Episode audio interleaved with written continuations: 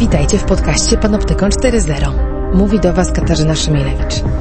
Jestem prawniczką i prezeską Fundacji Panoptykon, która reaguje na zagrożenia związane z rozwojem nowych technologii i to, co dzieje się na styku tej technologii człowieka. Panoptykonie 4.0 mam ten komfort, że nie zaglądam do ustaw, nie gadam z politykami, ale mogę zrobić coś ciekawszego, mogę zajrzeć na zaplecze tych technologii, przemyśleć to, skąd się wzięły, co tak naprawdę zmieniają w naszym życiu, jak działają i rozmawiam o tym z ludźmi, którzy wiedzą, wiedzą, bo badają, wiedzą, bo są praktykami e, i tą wiedzą potrafią się dzielić. Technologie i człowiek. Człowiek i technologie. Gdzie na tym styku czekają na nas zagrożenia? Jak korzystać z technologii, by na nich skorzystać? Jak kontrolować, kto gromadzi o nas informacje i do czego ich używa? Z ekspertami i praktykami rozmawia Katarzyna Szymielewicz. Panoptykon 4.0 Podcast to KFM.pl i Fundacji Panoptykon. Dzień dobry. E, Dziś w studiu Katarzyna Szymielewicz. Już nie mówię jak zwykle, bo ci, którzy słuchają nas regularnie w podcaście Panoptykon 4.0 wiedzą, że bywa różnie. W tym roku będzie trochę gościnnych mm, podcastów e, z innymi prowadzącymi, ale ja też obiecuję, że będę się tu pojawiać regularnie i regularnie będę drążyć te tematy, które mnie szczególnie interesują.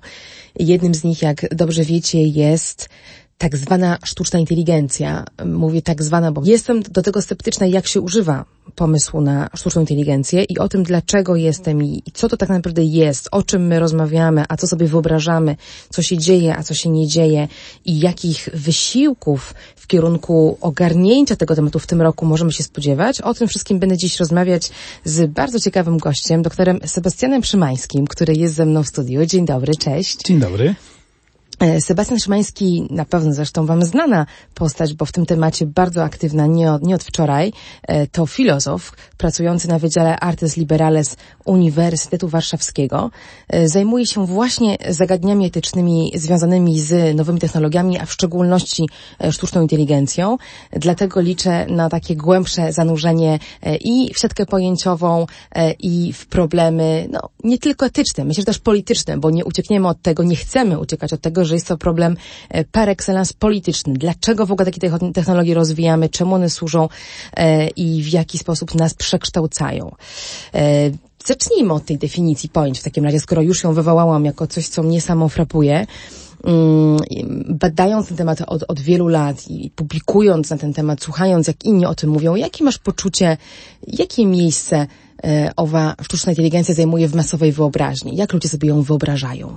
No, y, o to, czego możemy być pewni, to, że wyobrażają sobie w sposób niedokładnie adekwatny, tak? To znaczy takie powszechnie funkcjonujące wyobrażenia tego, czym sztuczna inteligencja jest, jak funkcjonuje, do czego ją można wykorzystać, czego się możemy po niej spodziewać i czego możemy się obawiać w związku z y, tworzeniem i wykorzystywaniem tej technologii, dość często nie przystają do tego, jaki jest rzeczywisty taki state of art, jak to się mówi po angielsku, tak? Czyli to, co rzeczywiście się robi, jakie są możliwości, jakie te możliwości ta technologia daje. To jest takie pojęcie, które można powiedzieć takim swego rodzaju parasolem, który obejmuje wiele różnych rozwiązań, zarówno na poziomie czysto technicznym, tak jak i na, jeśli chodzi o to, na jakich obszarach one znajdują zastosowanie. Mamy tutaj coś, co się nazywa systemami eksperckimi lub ekspertowymi, tak, czyli takie rozwiązania programistyczne oparte na drzewach decyzyjnych, tak, to znaczy, że możemy zadawać pytania dotyczące jakichś zagadnień i w oparciu o bazę wiedzy eksperckiej zgromadzoną wcześniej dostaniemy szybką odpowiedź, e, która pozwoli nam rozwiązać jakiś problem, tak. To jest jeden z, e, jeden z obszarów, tak, który zarówno pod względem technicznym, jak i jest zastosowań różni się na przykład od tego, co się dzisiaj najpowszechniej z tym pojęciem łączy, czyli uczenia maszynowego, opartego o różnego rodzaju metody w, i techniki, na przykład sztuczne sieci neuronowe, które mają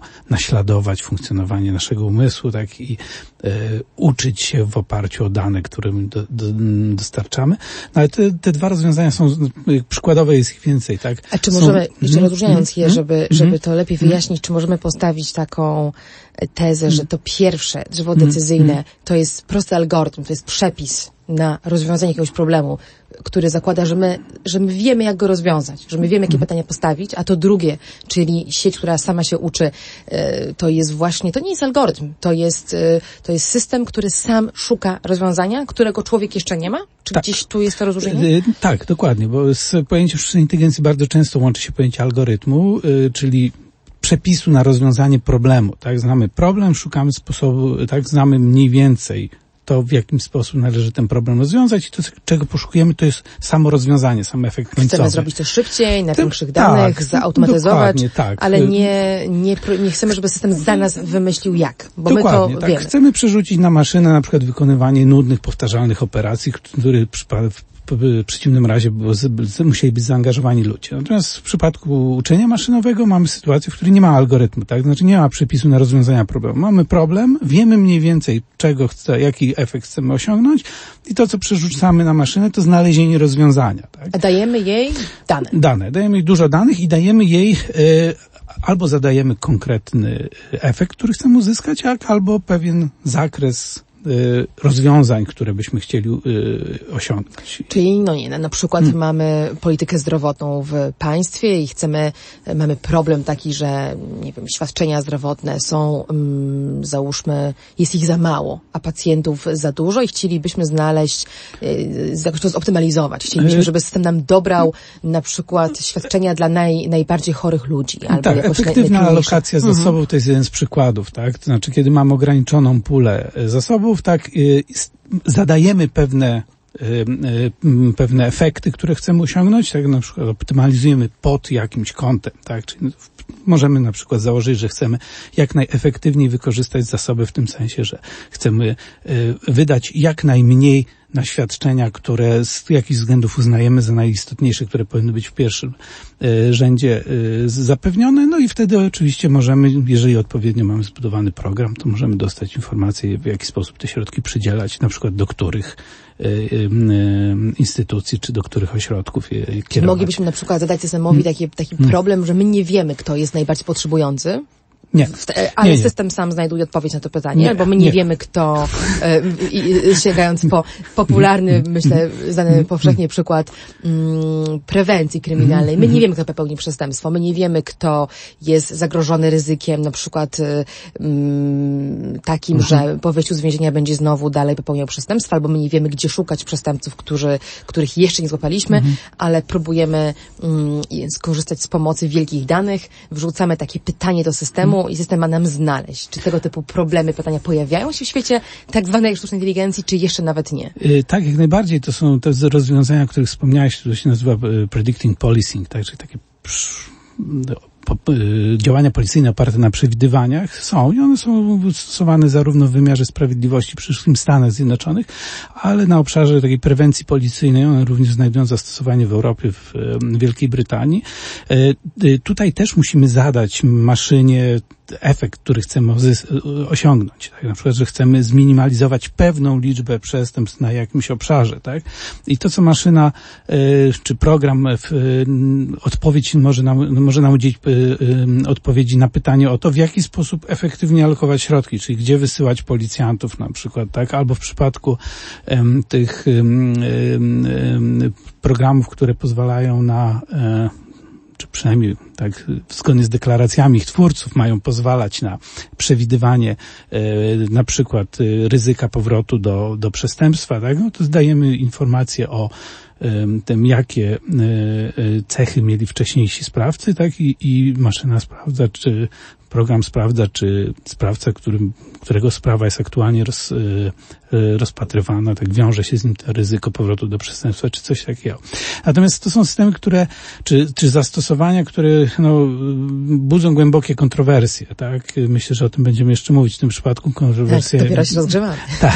Dopiero pojęcie. W tym przypadku te, te kontrowersje związane są z tym, że w tych danych, którymi karmione są te systemy, mogą być zaszyte y, takie informacje, które są bardzo kontrowersyjne, tak? Czyli na przykład y, może się okazać, że y, system i taki, y, takie przypadki znamy ze Stanów Zjednoczonych, że, że system opierał swoje przewidywania na przykład na przynależności rasowej, tak, no, etnicznej. No, choćby czy opierał płci. je na e, mm, historii zatrzymań, a ta tak. odzwierciedla to, jak policja e, w, w tamtym obszarze realnie działa. Tak. E, I zresztą bardzo, bardzo dobrze, mm, łatwo to zestawić, no choćby z przestępczością białych kołnierzyków, której nie widać, która nie jest tak mm, zestereotypizowana. No, trudno jest nam powiedzieć, kto popełnia te przestępstwa. Wiemy, że one mają miejsce, wiemy, że dużo pieniędzy e, społeczeństwo traci na tym, że ktoś coś wykrada, robi jakieś przekręty finansowe, ale to nie jest to samo, co e, rozbicie szyby czy kradzież samochodu. I na przykład e, nie myślimy tak bardzo stereotypowo o tym, że Manhattan to jest miejsce w Nowym Jorku, gdzie na pewno tej przestępczości jest bardzo dużo i popełniają ją faceci w średnim wieku koloru białego. Myślimy raczej o tych mniejszych przestępstwach, nawet jeżeli dla społeczeństwa koszt jednych i drugich jest nieporównywalny, więc tu wychodziły różne skrzywienia wynikające z tego, jak się myśli o polityce kryminalnej czy, czy karnej, jakie ona aspekty pomija, a jakie, e, jakie podbija. No właśnie, czyli dzisiejsze zastosowania owej technologii są jednak przez, przez człowieka, zresztą ja uważam, że to jest dobrze, że tak jest, ale to musimy jasno powiedzieć, to człowiek dzisiaj kształtuje te systemy, prawda? To on wymyśla im cele, to on wkłada do nich dane, to on definiuje problem, który ma być rozwiązany. No i co się dzieje dalej? Czy ta maszyna w Twojej ocenie owego state of art jest lepsza niż człowiek? Ona jest inteligentna, czy jeszcze nie jest? I długo nie będzie. Znaczy, to właśnie zależy, co rozumiem przez inteligencję, tak? No bo y, do tych bardzo różnych rozwiązań stosujemy to pojęcie z tego względu, że wszystkie one są stosowane po to, żeby, y, żeby zastąpić człowieka w pewnych działaniach, które wymagają tej inteligencji w potocznym sensie, tak? To znaczy, że mamy jakiś problem, trzeba go rozwiązać, tak? On wymaga to powiedzielibyśmy potocznie jakiegoś kombinowania z naszej strony. I to, co chcemy, to, to chcemy, żeby maszyna rozwiązywała te problemy w sposób bardziej skuteczny od nas, bardziej powtarzalny, dokładniejszy i tak dalej. Więc je, jeśli myślimy tutaj o zastosowaniach do pewnych wąskich, na pewnych wąskich obszarach, to oczywiście tak, te systemy są skuteczniejsze, tak, o wiele łatwiej i pewniej taki system, na przykład, nie wiem, posortuje zdjęcia, tak, czy w jakiś sposób uporządkowuje wielką bazę danych, niż zrobiliby to ludzie, ponieważ wymagałoby to zaangażowania po prostu ogromnej liczby osób. Ludzie się męczą, rozprasza się im uwaga, maszyna żadnych z tych, tak powiem, ludzkich ułomności nie ma, tak. Natomiast Natomiast maszyna nie ma również wielu zdolności, które człowiek nie posiada, w związku z tym... Na no, przykład osądu? Na przykład osądu, rozumienia kontekstu, yy, umiejętności oceny ze względu na wartości, czy wartościowania w ogóle. To są wszystko to, czego maszyny jest bardzo trudno nauczyć. Nie wiadomo, czy w ogóle będziemy w stanie je nauczyć. Tak? Yy, dlatego też w zastosowaniach, które wiążą się właśnie z koniecznością stosowania tych E, tych naszych umiejętności, które takich naturalnych można powiedzieć, właściwych dla człowieka, no powinniśmy być bardzo ostrożni. Czyli w wyborze, wyborze celu tkwi często e, pierwszy problem. W wyborze, którego dokonuje, tak jak podkreślaliśmy już w naszej rozmowie, człowiek właśnie. To człowiek zadaje problem, zadaje pytanie i jeżeli to pytanie brzmi, mm, jaki jest wzorzec zachowania, czy, czy jaki jest wzorzec na przykład na zdjęciu, czy to jest pies, czy kot, e, czy to jest zdjęcie roweru, czy samochodu, pomóż mi sklasyfikować, to to jest zadanie, które w mojej ocenie jak najbardziej maszynie można przekazać. A jeśli zadanie zaczyna wchodzić w kwestię przed osądu, czy to jest słuszne albo niesłuszne, czy ten człowiek jest niebezpieczny, e, czy ten człowiek popełni przestępstwo albo go nie popełni, wchodzimy w ogóle w predykcję, czyli nawet nie osąd rzeczywistości, e, zastanej tylko jakąś, jakąś przewidywanie przyszłości, to wtedy zaczyna się e, sprawa komplikować. Tak, jak najbardziej. To znaczy pytanie zawsze takie, jakiego rodzaju wartości są zaangażowane, tak? To znaczy o, czy mm, maszyna, czy jakiś program, który który na, na maszynie jest uruchomiony, decyduje o jakimś istotnym dobru, czy nie. Kiedy segregujemy zdjęcia, tutaj nie ma zaangażowanego jakiegoś istotnego dobra. No, po, pomyłka może być co najwyżej kosztowna w niektórych przypadkach. Natomiast kiedy y, stosujemy na przykład te algorytmy y, y, predicting policing, no to one wiążą się oczywiście, znaczy ich zastosowanie wiąże się z czymś istotnym dobrem, tak na przykład z możliwością pozbawienia wolności, tak, oskarżenia o przestępstwo i tak dalej, więc tutaj konsekwencje są bardzo poważne. Z tego względu e, kładzie się bardzo silny nacisk, żeby jeśli w ogóle tego, rozwiązania, tego rodzaju rozwiązania są stosowane, to zawsze, żeby one wiązały się z, z tym, że decyzję ostateczną podejmuje człowiek. Także maszyna jest co najwyżej tutaj no, pomocnikiem, tak, y, pozwala przeanalizować dużą ilość danych, ale to do człowieka należy y, ostateczna decyzja. No, wiemy, że ludzie są leniwi, tak, i mają również y, skłonność do tego, ażeby tego rodzaju analizom wierzyć za bardzo, tak, pokładać w nich zbyt wielkie nadzieje, w związku z czym bardzo często wiąże się to z tym, że nawet jeśli tam w tej pętli decyzyjnej jest człowiek, to on i tak po prostu aprobuje decyzję podejmowaną przez maszynę, więc tutaj mamy bardzo poważny problem, z którym no, musimy sobie y, poradzić i y, jakby współcześnie, znaczy aktualnie wiele prac idzie właśnie w kierunku rozwiązania tego problemu. Czyli jak przekonać hmm. człowieka, żeby nie oddawał pola? Nie, żeby nie oddawał pola, żeby nie, nie, nie, nie ufał za bardzo maszynie. To jest bardzo ciekawy wątek. Myślę, że on zasługuje na, na, na dłuższe zatrzymanie z naszej strony. Ta cała właśnie wiara w omnipotencję, w nieomylność, neutralność również owej e, sztucznej inteligencji. No już powiedziałeś, że w masowej wyobraźni ten agent jest zupełnie inaczej projektowany. Myślę, że wiele osób, kiedy słyszy to słowo, to sformułowanie sztuczna inteligencja, no to wyobraża sobie właśnie coś na kształt niezależnego bytu, niezależnego agenta, który w ogóle podejmuje sam decyzję i to jeszcze myśli szeroko, prawda? Taka generalna inteligencja, która może rozwiązywać różne problemy. Z tego, co mówimy, wyłania się zupełnie inny obraz, tak zwanej wąskiej e, sztucznej inteligencji. Czy możemy rozróżnić e, te, te, te dwa pojęcia, żeby to było, to było jasne dla słuchających? E, ogólna czy generalna sztuczna inteligencja to miała być taka maszyna czy taki program, który byłby w stanie robić wszystko to, co robi człowiek, tak dzięki temu, że posiada inteligencję. Czyli nie tylko rozwiązywać problemy, ale również stawiać problemy. Tak.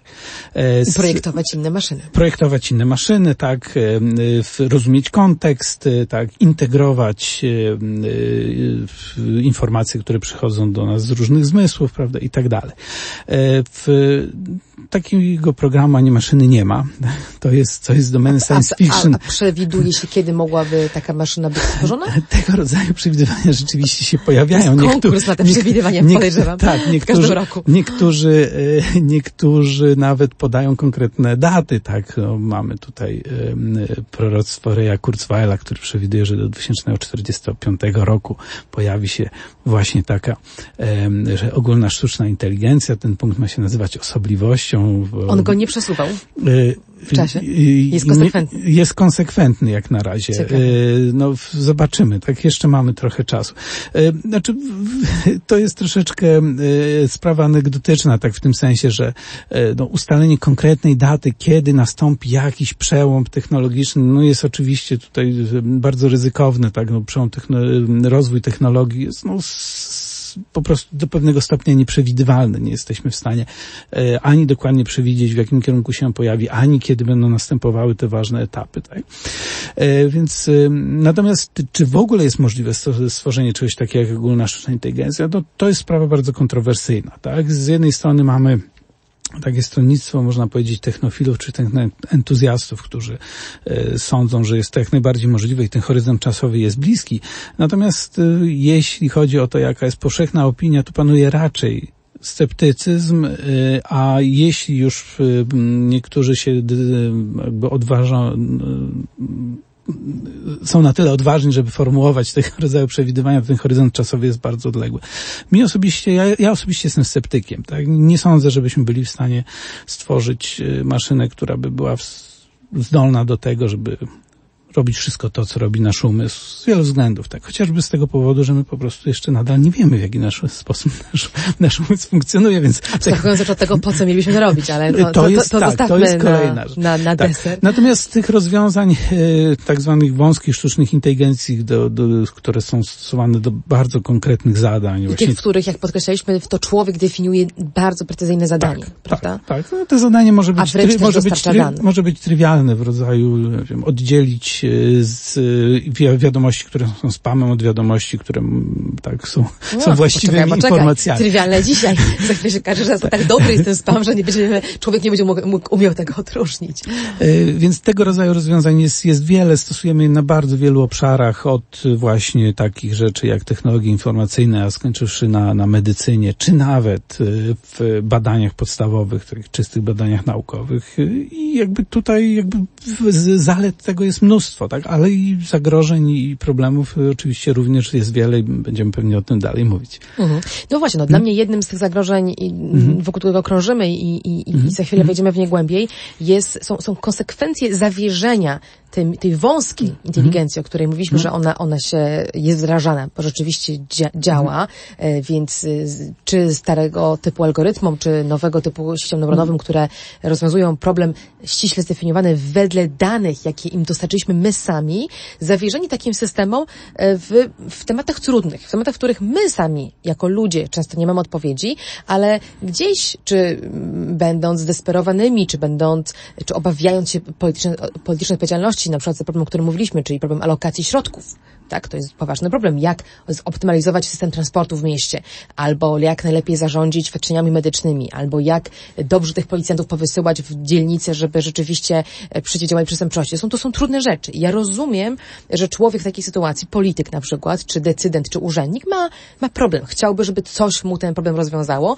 i zaczyna zawierzać systemowi, który został stworzony przez innego człowieka, najczęściej tak zwanego data scientist, tak się o nich dzisiaj mówi, czyli naukow, naukowca, zajmującego się danymi, e, inżyniera, czasem projektanta, e, projektanta systemów, który też dysponuje tylko tym, czym dysponuje, a więc danymi, które często są zabrudzone, które odzwierciedlają pewne stereotypy o tym, jak działa policja, jak działa system zdrowia, jak działa transport itd., tak itd. Tak e, no i w tym wszystkim mamy właśnie ową wiarę w omnipotencję, która mnie osobiście chyba najbardziej stresuje, bo jeżeli człowiek się wycofuje, tak jak powiedziałeś przed chwilą, że ma tendencję, żeby zawierzać decyzji tego algorytmu, czy też tego systemu, który który się czegoś tam nauczył i wycofuje swój osąd, swoją decyzję, to zaczynamy mieć problem. I ty bardzo ciekawie o tych problemach piszesz w jednym ze swoich e, tekstów na łamach e, teologii politycznej, właśnie pytając e, o to, czym grozi nam e, rozwój e, sztucznej inteligencji.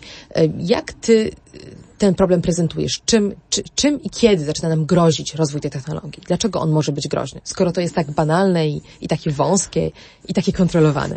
Znaczy, tutaj głównym y, źródłem zagrożenia jest to, że to jest po prostu swojego rodzaju eksperyment, tak? To znaczy my nie wiemy, jakiego, jakie konsekwencje przyniesie zastosowanie tej technologii na coraz większą skalę, a to się właśnie dzieje, tak? Na coraz, yy, znajdują na zastosowanie na coraz nowych obszarach, tak? Yy, coraz więcej yy, zadań jest takim systemom powierzane, więc my nie wiemy, jaką to będzie miało konsekwencje na różnych polach, tak? Bardzo mm, tutaj na przykład y, często dyskutowaną kwestią jest to, jakie konsekwencje będzie miała taka automatyzacja oparta na, na tych systemach na rynek pracy. Tak? No, wiemy, że tutaj zmiana będzie bardzo duża, ale nikt nie jest w stanie w tej chwili oszacować wiarygodnie skali oraz rodzaju zmian, jakie to będzie, jakie to wywoła. Tak? Czy będą to zmiany polegające na likwidacji miejsc pracy? Pewnie tak, część miejsc pracy zostanie zlikwidowana, a część miejsc pracy ulegnie głębokiemu przekształceniu. Tak? To znaczy osoby, które będą wykonywały te, te, te zadania, będą musiały przyswoić sobie nowe umiejętności itd. Tak to jest dość trudno przewidzieć.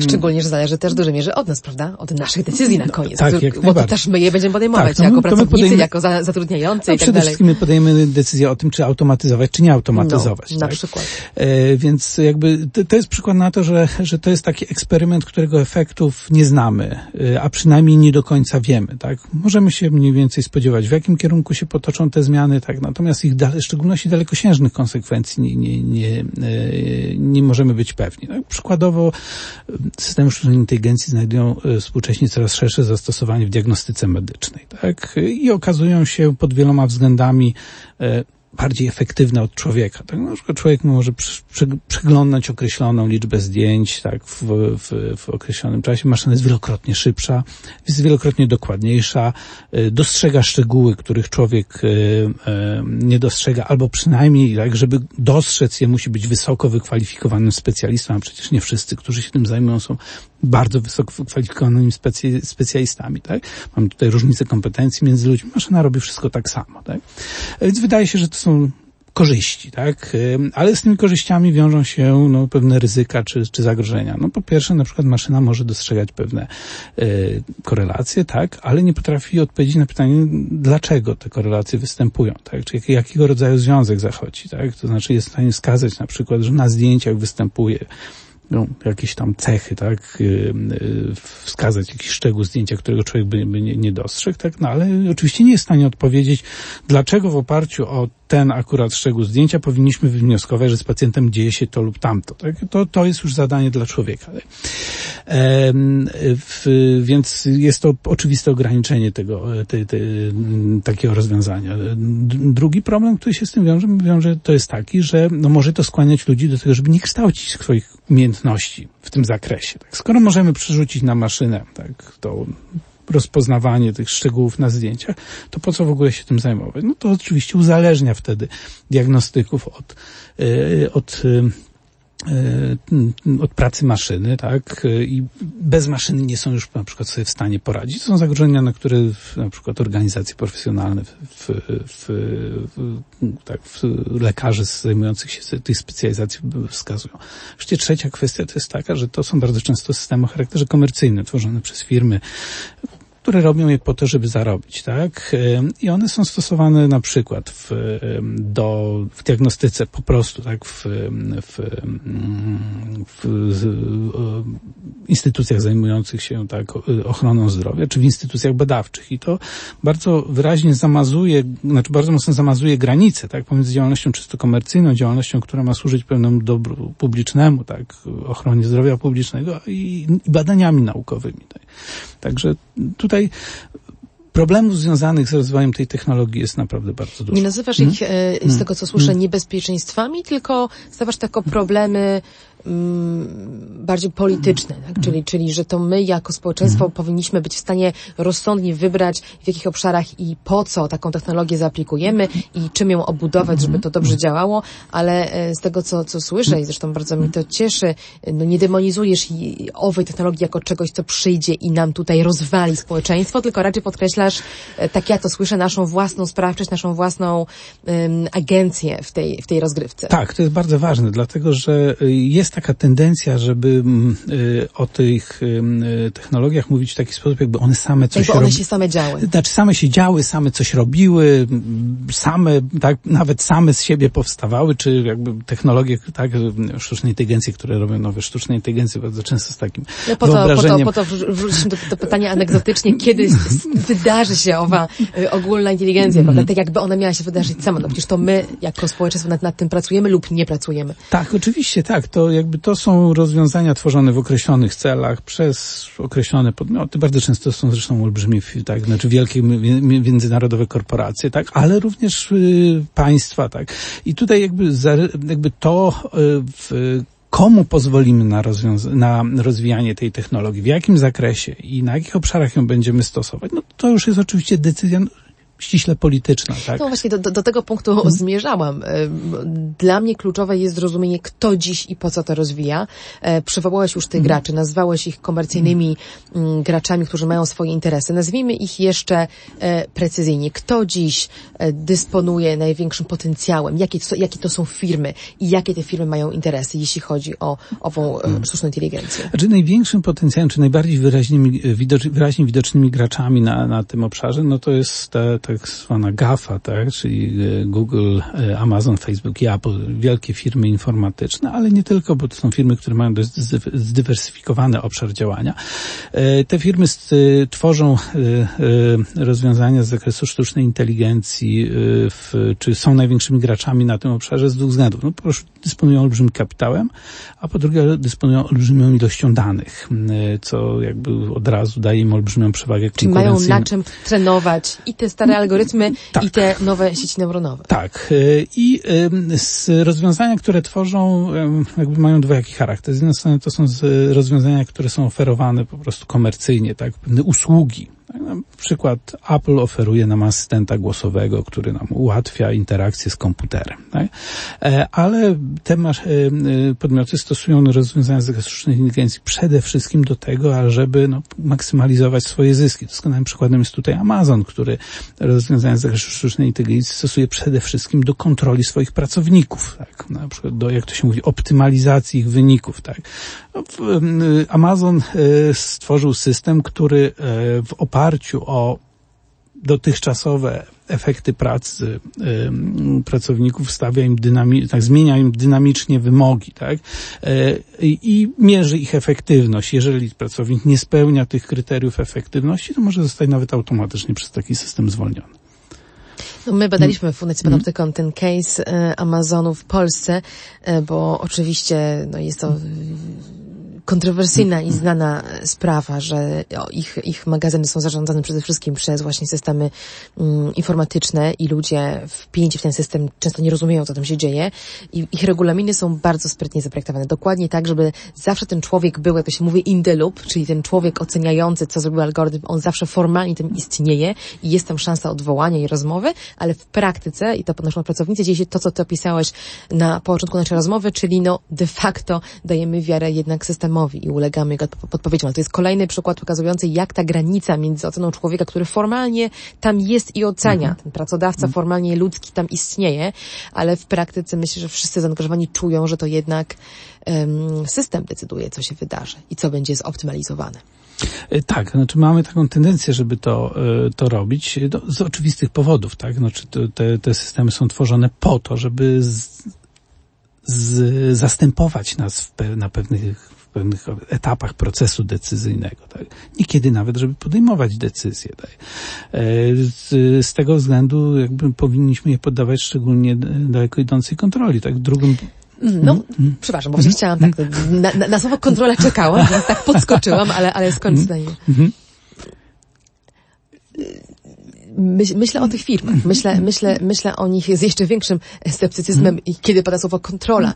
Bo jeżeli czujemy, że sama technologia nam się wymyka i, i nasza wiara w nią, e, wiara w niej o impotencję, nadzieja, że ona nam rozwiąże coś, czego sami umiemy rozwiązać, nawet to już jest naszym problemem, a obok jeszcze jest o wiele bardziej obiektywny w mojej ocenie problem w postaci tego, że ten, kto ma dziś władzę nad tą technologią jest poza naszymi państwami, poza naszym kontynentem, często poza naszą demokracją z pewnością, e, to co my możemy zrobić, kiedy obserwujemy z boku, bo tak to wygląda, e, działania, inwestycje e, wielkich firm, GAFA, które, które przywołałeś i jeżeli taki Google czy taki Amazon proponuje nam rozwiązanie, dziś proponuje, a jutro może narzuca, na przykład mówi nam, słuchajcie, koniec z tym wstukiwaniem przez klawiaturę czegokolwiek. My chcemy Was słuchać i tylko słuchać, ponieważ uczymy się naturalnego języka i chcemy poznawać człowieka jeszcze lepiej, więc od dzisiaj rozmawiamy po prostu w, w usługach internetowych i my nagle konfrontujemy się z tym, że nie mamy dokąd pójść z tymi swoimi klawiaturkami, tak, że musimy już rozmawiać z urządzeniami, bo one chcą z nami właśnie tak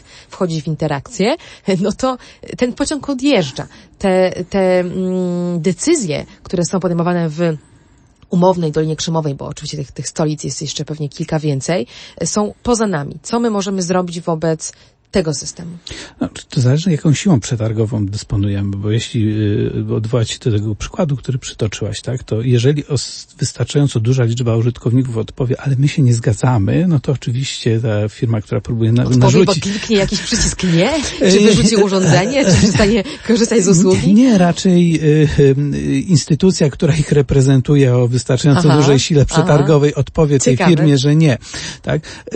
Jakby tu opór ze strony konsumentów, pojedynczych konsumentów, takie wybory konsumenckie, zazwyczaj nie działają, nie sprawdzają się z wielu względów. Tak? No, te firmy na przykład świadomie manipulują użytkownikami, tak? no, chociażby to, że mamy tą politykę pre-clicking box, tak? to znaczy, że jeżeli wydziajemy jakąś zgodę, to domyślnie są zaznaczone te opcje, które są korzystne dla firmy. Tak? To jest jeden z przykładów tego, jak w bardzo prosty sposób można manipulować użytkownikami. Więc tutaj jakby powinniśmy liczyć nie tyle na opór jednostek, tylko raczej na e, opór zorganizowany. Tak? Państw, jeśli te państwa mają wystarczająco dużą siłę przetargową, tak, albo większych organizmów, takich jak Unia Europejska. I widzimy, że na, na poziomie Unii Europejskiej wiele się w tym kierunku dzieje, tak, to znaczy y, Unia Europejska podejmuje y, działania z, zarówno o charakterze regulacyjnym, jak i działania, które mają za zadanie, no, wyegzekwować już istniejące regulacje, tak, y, kary przede wszystkim kary finansowe, tak, nakładane na, na, na, na, na te firmy są tutaj pewnie najbardziej skutecznym e, narzędziem, ale również po prostu zakazy stosowania pewnych praktyk, tak. No, Unia Europejska to już jest te 600 czy 700 milionów ludzi, to jest poważna siła przetargowa, więc firma, która ciągnie zyski z tego, że e, jak odpowiednio dużo użytkowników korzysta z jej z usług, no to będzie musiała to wziąć pod uwagę. Tak. No tutaj słyszę, hmm. słyszę w, w, twojej wypowiedzi optymizm, jeśli chodzi o kary. Ja sama w swoich tekstach już podkreślam od jakiegoś czasu, że mam, mam, mam inną ocenę taką, że kary już nie działają, bo te firmy zarobiły tak dużo pieniędzy, że akurat ten aspekt specjalnie kary, nie stresuje. Kary są za niskie, ale tak, na pewno. Ale może, znaczy, na razie może są... zakazy, rzeczywiście zastanawiam się, co by zadziałało, czy, czy może zadziałać zakaz, za którym pójdzie, nie wiem, wycofanie z rynku? Coś takiego, że, że nie, regulator na... mówi, wypychamy was z rynku, kiedy się nie, nie dostosujecie? Zakaz pewnych praktyk, tak? Uh -huh. To mhm. jest coś, czy, co możemy tak, tym firmom narzucać, tak? Na przykład to, że na, na terenie Unii Europejskiej nie będzie można oferować pewnej usługi albo pewnego typu usług, tak? Albo usług w pewnej konfiguracji, tak? Że na przykład jeżeli firma chce zaoferować jakąś usługę, to ona musi być w odpowiedni sposób skonfigurowana, to jesteśmy w stanie z, z, z, skontrolować, tak. Kary rzeczywiście, tak, znaczy nie, mogą nie działać w dwojakim sensie. Po pierwsze na razie są zdecydowanie niskie, za niskie, pewnie powinny być wyższe, żeby tutaj osiągnąć odpowiedni skutek. Zawsze jest ryzyko, że firma sobie skalkuluje, tak, znaczy wliczy ryzyko tego, że poniesie karę za pewne praktyki i uzna, że może jej się to no, tak opłacić tak mimo wszystko, tak, i, i, i po prostu wliczyć karę jako koszt. Są inne metody, tak? To znaczy można tutaj e, stosować jakieś bodźce o charakterze podatkowym, tak? E, no to jest wtedy już taka gra polityczna, tak? To mhm. znaczy, że albo was opodatkujemy, tak? Albo będziemy bardziej łaskawi, jeżeli nie będziecie stosować pewnych, e, pewnych system praktyk. kar i zachęt. Tak, system kija i marchewki, no, tak? To, to, to, Przy czym tutaj jakby na razie są pewne nieśmiałe próby. Tak? W tej chwili jako, znaczy świeżym rozwiązaniem jest rozwiązanie rozwiązanie czeskie, czy Czechy wprowadziły ten podatek cyfrowy dla wielkich, dla wielkich korporacji. Zobaczymy, jak on będzie działał. On jest dość wysoki, bo tam jest, jeśli dobrze pamiętam, 7% e, przychodu takich, e, takiego podmiotu, tak? Czyli tutaj jest też trochę zamknięta droga do takiej optymalizacji podatkowej, żeby uciec z kosztami, tak? Bo to przychód jest przychód, tak? Nie jest tak łatwo go ukryć. E, zobaczymy, jak to będzie działało. Więc jeśli się okaże, że taki system opodatkowania działa, znowuż decyzja o nim jest, o wprowadzeniu jego jest decyzją polityczną, uwarunkowaną bardzo wieloma kwestiami. Widzieliśmy, że w Polsce były plany, one zostały zarzucone ze względu na to, że Stany Zjednoczone tak uzależniły ko kooperację z, z Polską w, w, prawdopodobnie na obszarze militarnym od, od tego, żeby ten, ten podatek jednak się nie pojawił. Stany o swoje, tak, o swoje firmy. Tak. Mhm. Czyli, czyli two, twoja, twoja nadzieja, dobrze słyszę, kieruje się w, raczej w stronę Unii Europejskiej, czyli tego regulatora ponadnarodowego, że to jest to miejsce, w którym jakakolwiek sensowna regulacja ma szansę się narodzić? Tak, tak, no bo jakby poszczególne państwa są po prostu za małe, tak? jeśli chodzi o regulacje na wyższym poziomie międzynarodowym, no byłoby świetnie, gdyby one powstawały, natomiast no one oczywiście będą miały, spotkały się z, z tymi wszystkimi problemami, jakie takie regulacje się spotykają, to znaczy z problemem egzekwowania. Jeśli sobie wyobrazimy, że mielibyśmy jakąś konwencję, tak, jakieś ciało, które by e, kontrolowało przestrzeganie tej konwencji, no to oczywiście jest zawsze pytanie, w jaki sposób wyegzekwować to od państwa, które nie będzie się chciało podporządkować. Ja wiem, że będą takie nie tylko firmy, ale i państwa, tak? Bo, bo pamiętajmy, że z jednej strony mamy olbrzymich graczy, tak, wielkie międzynarodowe korporacje, a z drugiej strony mamy na przykład Chiny, które są w tej chwili jednym z liderów na, e, i pewnie będą się w tym wyścigu coraz bardziej wysforowywać na pierwsze miejsce i dystansować innych uczestników te, te, tego wyścigów, e, które są no tutaj jakby, tak, tutaj nie tyle firmy chińskie, tak, ile raczej państwo chińskie przez firmy chińskie bierze, bierze udział w tej, tej konkurencji. A państwo polskie startuje do tej konkurencji? Poza wszystkim jesteś też członkiem Rady do Spraw Cyfryzacji przy ministrze e, do Spraw Cyfryzacji, więc masz dobry podgląd na to, co się dzieje, jakie pomysły powstają w, w polskim rządzie, jeśli chodzi o również regulowanie tej technologii. I mamy jakiś pomysł, jakąś politykę w tym zakresie? Są podejmowane próby. Ja tutaj bardzo liczę na to, że polskie państwo będzie bardziej aktywne niż dotychczas. E, mm, jeśli chodzi o to, co, co w państwu w, tak, w polskim kontekście je, może zrobić, no to my mamy dość specyficzny rynek tych usług. Tak? Znaczy mamy duże firmy międzynarodowe, które, które świadczą swoje usługi w Polsce i mamy bardzo niedużo, niedużych firm polskich, które tworzą rozwiązania w tego, z tego zakresu. Więc tutaj jakby mamy dwa, dwie możliwości, tak? Znaczy po pierwsze, współpraca na poziomie e, europejskim i wdrażanie, i wdrażanie regulacji europejskich w Polsce. Z drugiej strony no to jest tworzenie kontekstu regulacyjnego już na poziomie polskim, a trzecie to jest po prostu stymulowanie polskich firm, żeby efektywnie z tymi międzynarodowymi korporacjami e, konkurowały. Tak? E, tutaj z, jednym z możliwych rozwiązań jest na przykład system takich bodźców i zachęt, tak? to znaczy m, tworzenie jakichś bodźców finansowych, czy to w postaci sponsorowanego przez państwo e, venture capital, tak? czy, czy zachęt podatkowych w zamian hmm. za respektowanie ściśle mówimy o zachętach, czyli zbliżamy się do realpolitik właśnie w tym realnym mhm. świecie raczej zachęty. To samo mhm. ciekawe, bo w tamtym mhm. roku kalendarzowym rozmawiałam o właśnie polskiej wizji rozwoju e, sztucznej inteligencji z Janem Filipem Staniłko z Ministerstwa Przedsiębiorczości i, i, i Technologii, który podobnym duchu się wypowiadał, e, co ty teraz, mówiąc, że my tu nie możemy być aroganckim państwem, nas nie stać na bycie aroganckim państwem, które będzie narzucało innym coś, w co samo wierzy. My raczej możemy zachęcać, możemy negocjować, możemy przyciągać, ale y, tak słuchając go miałam poczucie, że mówi z dużą pokorą o tym, co Polska może, a czego nie może, co zresztą mnie nawet cieszy, bo nic gorszego niż nierealna polityka państwa e, chyba nie może nam się wydarzyć. No ale jest to dość stresujące, prawda? Takie poczucie, taka konstatacja, że wobec tych wielkich firm szczególnie, które mają dziś ogromne dane i technologię najbardziej rozwiniętą, możemy co najwyżej um, prosić, zachęcać i zapraszać. E, nie tylko, tak? Znaczy możemy również y, oferować pewną wymianę, jeżeli możemy tak mhm. powiedzieć. Tak? Znaczy pa, państwo ma, y, czy państwa mają y, tą wielką, znaczy są, są interesujące dla firm z tego powodu, że kontrolują olbrzymią ilość danych, które dla tych firm są. Których jeszcze te firmy nie mają? Jeszcze ich nie mają mhm. i jakby tutaj działania pa, państwa idą wyraźnie w kierunku tego, żeby te dane chronić? Ale również, żeby tworzyć różne systemy ich udostępniania, tak? Yy, dlatego, że to wiąże się z oczywistymi korzyściami i dla państwa, i dla obywateli. Tak? No, przykładowo mamy olbrzymią ilość danych gromadzonych przez yy, yy, system ochrony, ochrony zdrowia, które w tej chwili są praktycznie niewykorzystywane. Tak? Więc tutaj, y, jeżeli stworzymy odpowiedni system gromadzenia tych danych i udostępniania ich przy wprowadzeniu odpowiednich zabezpieczeń, no to możemy mieć dobre, dobre narzędzie nacisku na te firmy, dla których to są bardzo cenne dane. Tak? Te informacje są bardzo cenne.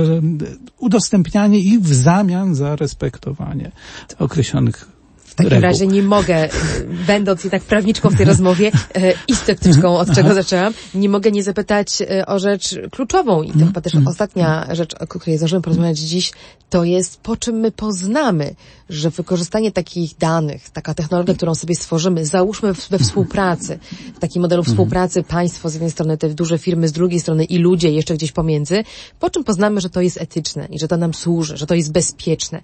Czy są jakieś kryteria, które można wbudować, czy przez regulacje, czy przez umowę z takimi podmiotami, czy przez jakiekolwiek inne instrumenty, e, żeby upewnić się, że to działa e, dla naszego dobra? Mhm tak, y, możemy tworzyć tego rodzaju regulacje. Tworzy się je. Tak? Na, na, poziomie Unii Europejskiej mamy w tej chwili coś, co się nazywa Ethic Guidelines for Trustworthy AI. One są, mają bardzo ogólny charakter. Są no takie, takie wskazówki. Mają bardzo ogólny charakter. Tak, tak. Ale mają bardzo ogólny charakter, ale trudno spodziewać się, że tego rodzaju dokument mm. będzie miał yy, zawierał pytam, in, po czym poznamy. Tak. Mm -hmm. Zastanawiam się, mhm. ja rzeczywiście znam różne wytyczne i zgadzam tak. się, że etyka jest niezłą wytyczną. Że gdybyśmy wszyscy tak. spotkali mm -hmm. się na tej jednej płaszczyźnie, czyli płaszczyźnie etyki, świat byłby lepszym miejscem. Z całą pewnością. Ale jeżeli założymy, że gra interesów jest jednak inna, bardziej tak, brutalna. Znaczy musimy mieć mechanizmy egzekwowania -huh. tych mhm. rozstrzygnięć. Znaczy, współcześnie o, o tego rodzaju y, regulacjach etycznych warto myśleć jako o takim formie soft law, tak? To znaczy o takim... Miękkiego prawa. Miękkiego prawa, ale miękkiego w tym sensie, że y, y, jego tworzenie i interpretacja różni się od takiego tradycyjnego hard law, tak? To znaczy, że nie mamy tradycyjnego systemu legislacyjnego, bo on jest dosyć powolny, a tutaj zmiany technologiczne są bardzo szybko, więc wymagają dosyć e, tak, szybkich reakcji. E, no i implementacja nie przez sądy, tylko przez innego rodzaju ciała, tak? Więc tutaj na przykład wzorem do pewnego stopnia mogą, mogą być rozstrzygnięcia z zakresu bioetyki, tak? Gdzie mamy gdzie mamy tak, regula- z jednej strony regulacje prawne, z drugiej strony mamy, e, mamy regulacje etyczne, tak, i system e, ciał, które się zajmują wdrażaniem czy egzekwowaniem tego rodzaju, e, tego rodzaju Przy czym regulacji. tam chyba w bioetyce, jeżeli się nie mylę, są pewne twarde zakazy.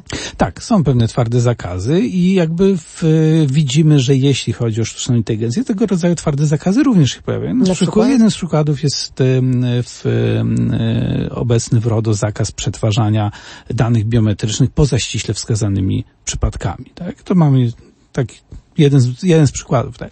Tutaj regulacje, pamiętajmy, dopiero będą się pojawiać. Tak? RODO jest właściwie w tej chwili... RODO, jedy- czyli nasza istniejąca ogólna regulacja o ochronie danych osobowych. tak, jest chyba pierwszą taką twardą regulacją, która ma wpływ na, na, na sztuczną inteligencję, no bo reguluje wykorzystywanie danych, które dla, dla mm, systemów sztucznej inteligencji mają fundamentalne znaczenie. Tak?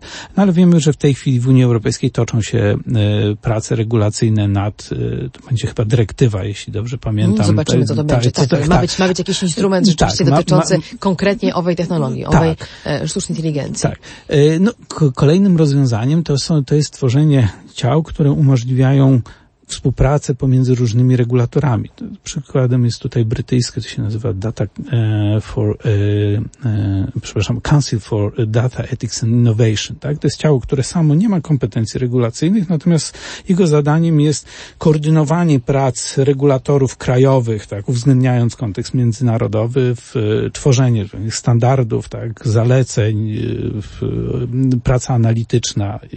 To jest inny, inna, inna z możliwości. Tak, natomiast oczywiście jakiś mechanizm egze, egzekwowania tego rodzaju rozstrzygnięć będzie musiał być, tak? W tym, w tych europejskich guidelines mamy wskazane pewne może nie tyle rozwiązania instytucjonalne, tak, tylko jakby mechanizm wd- wdrażania tych bardzo ogólnych reguł, które muszą być, prze, czy ogólnych zasad, które muszą być przełożone na reguły, a później już na konkretne wymogi, tak, czy to techniczne, do- dotyczące tego, jakie konkretnie, jak konkretnie te systemy powinny być budowane, czy tak, czy wymogi o bardziej takim quasi prawnym charakterze, tak, to znaczy jakiego rodzaju e, tutaj ograniczenia są wprowadzane. Więc tutaj jakby tu mamy analogię z, z, do pewnego stopnia z, z takim systemem hard law, tak, który również zawiera bardzo ogólne, ym, bardzo ogólne reguły, które później muszą być w praktyce zinterpretowane przez sądy. Tak.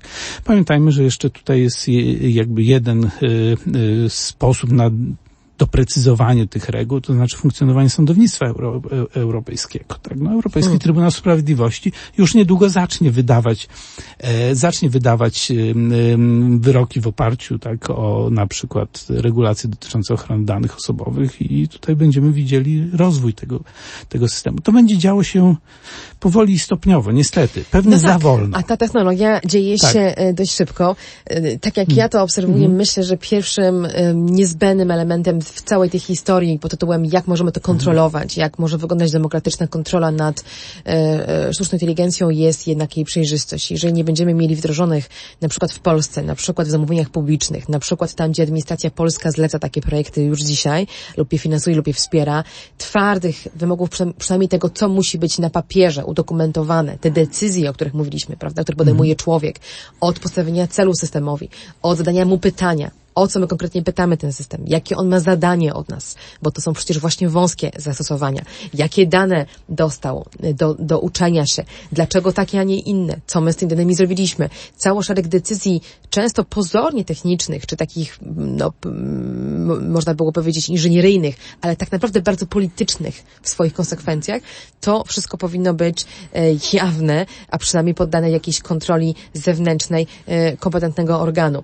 E, no taka jest moja opinia, jeżeli mamy rozmawiać o jakiejkolwiek kontroli, ale myślę, że nawet do tego kroku, który, który ja opisałam teraz, mamy jeszcze kawałek, Tak. Mm, a gdzie jeszcze egzekwowanie standardów, czy etycznych, e, czy osądzanie, na ile to, co się wydarzyło, było słuszne. No myślę, że tutaj mamy potężne wyzwanie, takie zderzenie instytucji tych starych, które opisywałeś, Tak. wolno działających, politycznych z tym systemem technologii, szybkim, zwinnym, e, nieprzejrzystym, e, może być bolesne.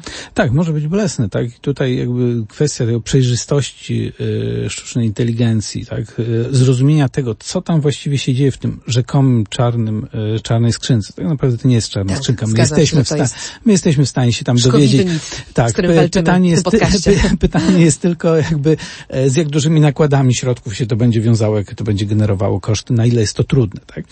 E, więc jakby to jest zresztą też sposób na w można powiedzieć, egzekwowanie pewnych zasad czy pewnych reguł, tak? To znaczy, jeżeli narzucimy pewne wymogi dotyczące wyjaśnialności, tak? Pytanie, co to jest wyjaśnialność, to jest, to jest bardzo to poważny problem. w kolejnym tak, odcinku tak, podcastu bo to, 4.0. Innym, w czym już nie zdążymy. Czym, czym innym jest ona dla końcowych użytkowników, a czym innym na przykład dla regulatorów, tak? tak?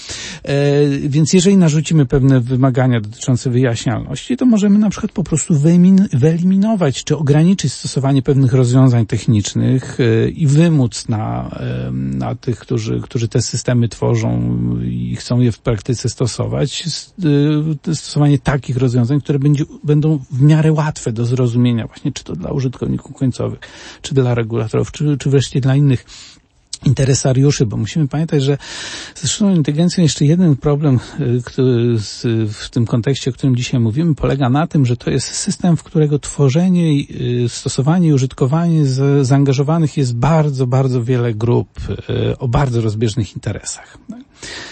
Co jeszcze dodatkowo komplikuje. Komplikuje tę grę tak. polityczną. Tak. No dobrze, słyszę od Ciebie rekomendacje, chodźmy w kierunku jednak zakazów, twardych reguł, silnych instytucji, y, ograniczeń, nawet jeśli to miałoby oznaczać spowolnienie ciekawa perspektywa, mi bliska. Zobaczymy, co na to polski rząd. Będę z ciekawością obserwować, jak z pomocą oczywiście Rady do Spraw Cyfryzacji ta polska polityka rozwoju sztucznej inteligencji będzie się materializować, bo chyba w tym roku ma się zmaterializować. Panoptykon w tym czasie robi, robi swoje, czyli walczy właśnie o standardy wyjaśnialności, do których ja wrócę w podcaście i to mogę e, obiecać, że, że tym tematem zajmę się osobno, bo to jest naprawdę zawiły, ale fundamentalnie istotny e, wątek, czyli przy, rozbijanie mitu czarnej skrzynki i mówienie o tym, co tam się da wyjaśnić, a czego się nie da i jak to można ciekawie zrobić, e, to to jest zapowiedź na pewnie za parę miesięcy, a tymczasem bardzo dziękuję za dzisiejsze zanurzenie definicyjne, etyczne i, i takie mm, dobrze, w dobrym sensie pryncypialne. E, Dr Sebastian Szymański był e, moim gościem. Dziękuję Ci za rozmowę. Dziękuję bardzo. Żegnam się z Wami Katarzyna Szymilewicz. Kończymy podcast e, Panoptykon 4.0 i jak zwykle, zwykle zapraszam Was do komentowania i zachęcania nas do podejmowania jeszcze ciekawszych tematów. Pozwólcie jeszcze tylko, że zrobię drobne ogłoszenie. Fundacja Panoptykon w coraz większym stopniu jest wspierana środkami od ludzi, którzy czują naszą misję, od takich osób jak Wy, Chodzi także o 1%, który można nam przekazywać w ramach rozliczenia swojego podatku. Zachęcam do tego, żebyście zapoznali się z tym, co robimy, co nam się udało przez ostatnie 10 lat. E, zapraszam na stronę panoptykon.org ukośnik Wolność się liczy. Do usłyszenia. Technologie i człowiek. Człowiek i technologie. Gdzie na tym styku czekają na nas zagrożenia?